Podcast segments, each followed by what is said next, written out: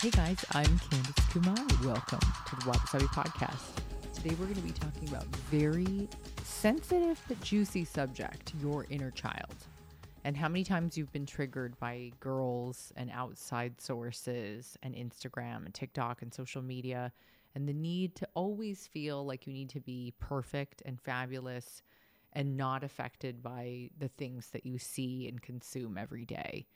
I will be the first person to tell you that I get triggered by seeing old friends, new friends, seeing things I'm missing or missing out on or kind of missing out on. Um, I think that social media like throws thing in your throws things in your face that were never once there before. When I was in college, we did not have Instagram, so this whole world is so very new. First and foremost, I commend any younger girl who has grown up with social media. You are far stronger than me and stronger than any of us that are older than you. And if nobody has admitted that to you ever, I will admit it to you. There's no way I could have made it through junior high and high school and college with social bullshit. It's advertising, marketing, and putting on for everyone. It is not real. Everyone is showing you their best foot forward. And even with BeReal and TikTok and people trying to authenticize what they do, it's still not everyday life. It's not you in your pajamas farting with your boyfriend watching alone. It's not you talking to your girlfriends in private about how triggered you are about the pictures that you just saw.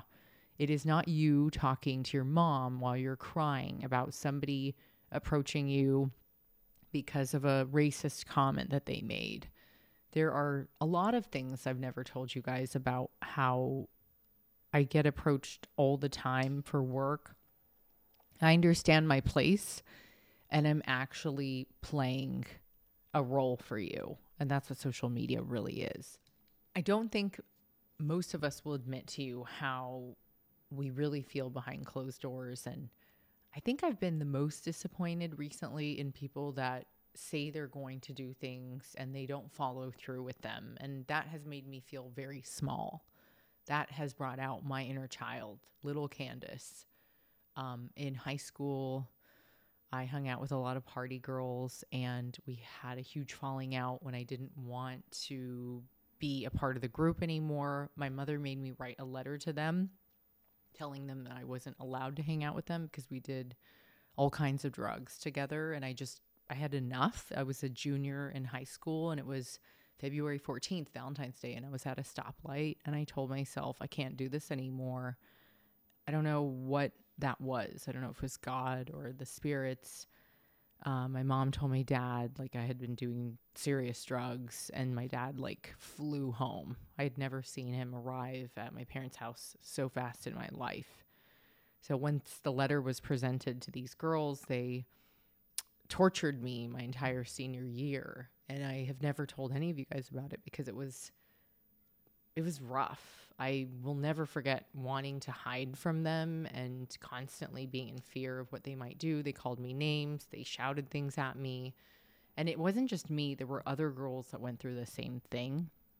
And there was another group of girls that immediately took me under their wing and took care of me and said, you know, don't worry about them. It's really good that you quit now. And there is a long story behind later in college. I had another falling out with that group of friends, and the way that I felt when I saw them at a bach- bachelorette party or a wedding without me, where I was like ostracized from that process of friendship. I I remember how it made me feel. So when you guys see people doing things without you or maybe somebody isn't kind to you when you're out or maybe when you get triggered um, i think i i don't know if i fit in in la i'm a very california girl that's a sure thing. But i think that my soul is a new yorker and i really feel that deeply in the deepest part of my gut and i can't deny that new yorkers are real they're crass and they're fucking helpful they get gritty, they make something out of nothing because we don't have another choice. You're virtually forced to get creative when you have no resources but creativity. Here, it's like money and power and greed and beauty, and people are focused on very different things. I've never seen so much plastic. I often feel like a fish out of water at events. And I want to be able to feel more comfortable in, in my own skin. So I'm tr- I'm trying my best right now to like talk to my inner child about my own insecurities that were triggered. Well, women are very interesting creatures. Some like to be competitive, some like to get jealous, some can help to learn down the line. I did get an apology from one of the mean girls that was awful to me in high school years later. And I got an apology loosely from some of the college girls, but it didn't take away from the suffering and pain that I buried inside. I usually bury most of my hurt and my pain, and then it will come out in some other form later, like anger resentment, grief, sadness, depression, or anxiety. And so, the greatest thing that we can do for each other is to be an ear to lend or someone to lean on. Maybe go to therapy and talk deeply to your therapist. Or you can choose to assess if you're going through a hardship right now. Think about the people that you're friends with. And if they trigger you, think about the people that surround you. Are they good for you? Are they feeding you and your soul and your spirit? Or are they dragging you down and taking you down with them? My therapist in New York was a brilliant man who eventually forced me to get over my own demons because he knew I was too far gone when it came to my last relationship in the city. And he said, You are too light for their darkness. And the first rule in lifeguarding is you can't let them take you down with them. So, people that are aligned with money, power, and greed, and now beauty, I think this is very similar to almost like the cardinal sins. And we get into this really dark place that I don't want us to be a part of. And I don't think wellness is supposed to be aligned with dark people, but they are indeed available and everywhere in our industry now. So we need to pay attention to who we follow, where we get our resources from, and who we're hyping out. I think being honorable and truthful to all of you for many reasons and demons is the greatest gift that I can actually give you. It's free, it's accessible, and it will help you to feel like you're not alone and you're not suffering inside. And I think the triggers from little Candice when I was really little was I felt ugly because I was half Asian and half Polish. I had a long last name. I did not feel cute. I looked like some random, like, didn't fit in with anybody else. And I was teased for having slanted eyes, and I was called a chink, and I got every back end of every joke. And I am not a fucking victim of what has happened to me. I will learn how to become a better person through the process of learning, people are going to be who they are and they show you their colors early, and children are mean. When you get older as an adult, you can talk to your inner child and keep track of her and say to her, Candice, you're 40, you've accomplished a lot in your life. If you don't stop and smell the roses now and enjoy all the things that you have, you're going to wake up and be 80 and you're going to say, I wasted so much of my beautiful and precious life worrying about what other people thought about me. And I think that that inner child needs to hear you're an adult. You very well much could be a mother. You could be a really great partner to someone. If I'm not already, I hope I am. and, uh, you have a lot of gifts to give someone and the world. And you will hinder your gifts to the world when you allow the worrying and the dramatic parts of your life to eat you alive. The assessment of my demons came when I hit rock bottom. When you hear Spirited, my book that will come out with Audible soon, I will teach you guys about the addictions and the drugs and the excessive amounts of attention that I needed from men and how they virtually destroyed the inside parts of me that might have been the most beautiful that was untouched because it was virtually blocked and hindered by the addictions and the codependency of men, sex, drugs, partying, needing to be beautiful and absolutely perfect. I mean, that stuff will destroy you inside.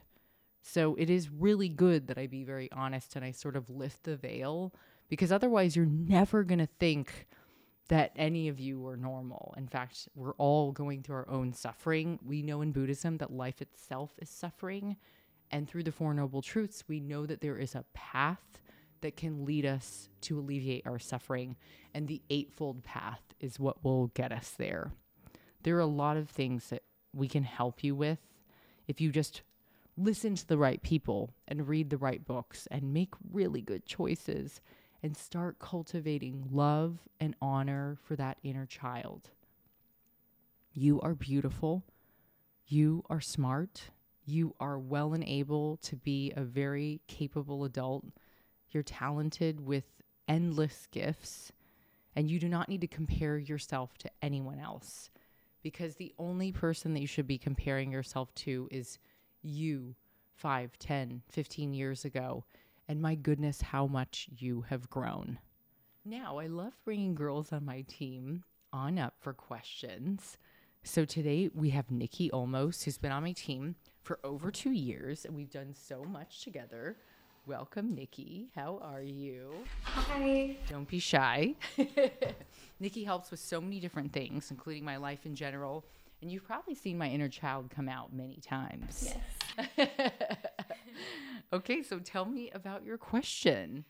I know that you are on set a lot, and my question for you, because I've seen you just overcome so many obstacles in your work and in your life, and my question is what is the thought process you tell yourself to diminish a negative situation directed toward you and what are the actions you take to shift the energy and the environment?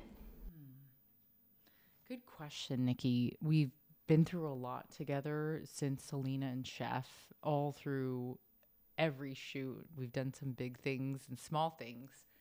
I think when I get triggered by something that really hurts my feelings or makes me feel small, I'm going to be honest with you, I hold on to it for so long and little things will like trigger me and it's not an easy process like it's not overnight that it will go away so i first and foremost don't want people to think that it's okay to just smear anything over drink it away escape it somehow it's not going to go away i just think the things that have helped me are are typically um, talking it out with my partner or my mom um, recently, it's been, you know, a lot of like women making me feel small. And I just, I don't want to feel this way anymore. But I understand that God is trying to talk to me. So I sort of use it as medicine.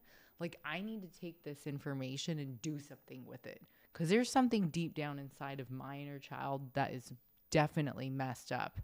And I need to take care of it.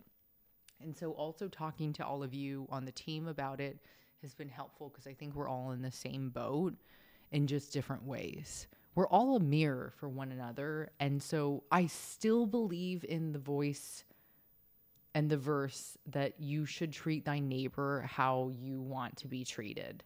So at night, I sometimes don't know how people sleep with the way that they treat other people. Like, I'll never forget how poorly I was treated on Top Chef by crew and production and by the fucking assholes that were on the cast with me.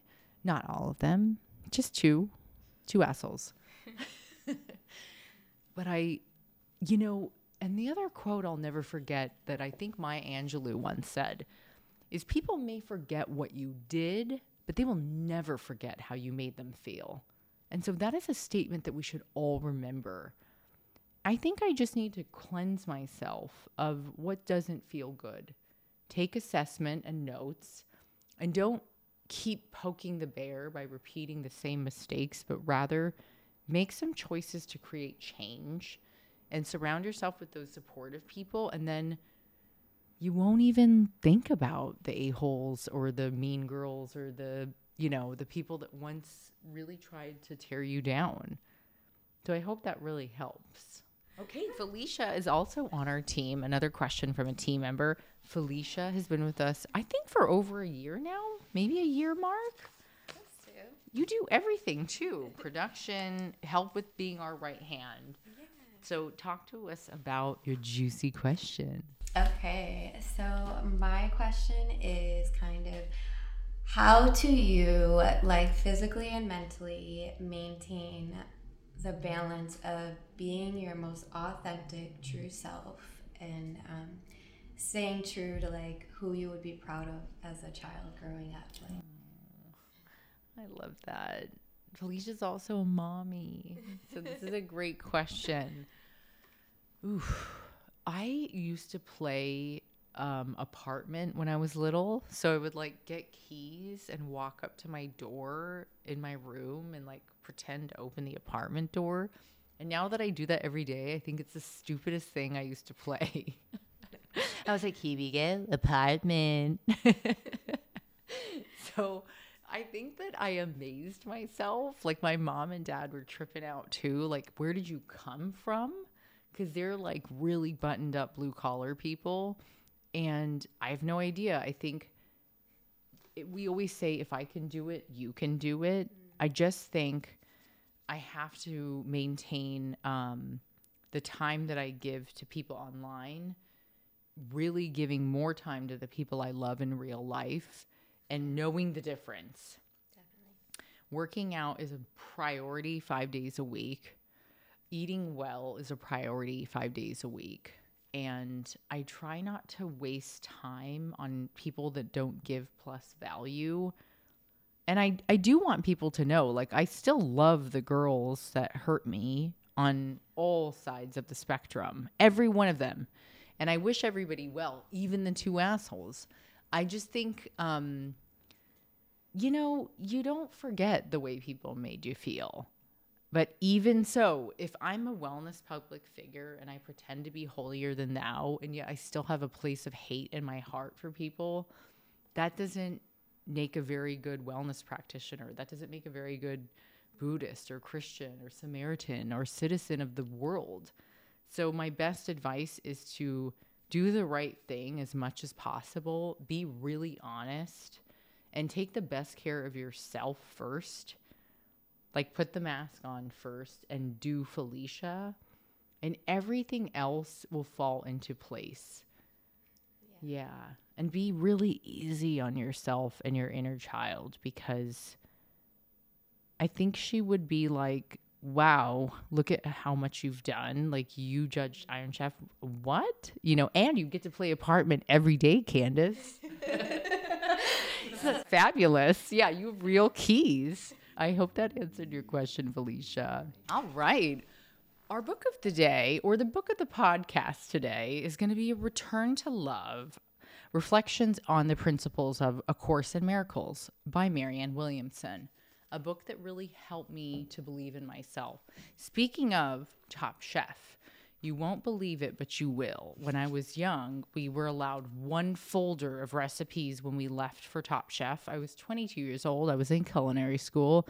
I had one poem on front of my folder, and it was Our deepest fear is not that we are inadequate.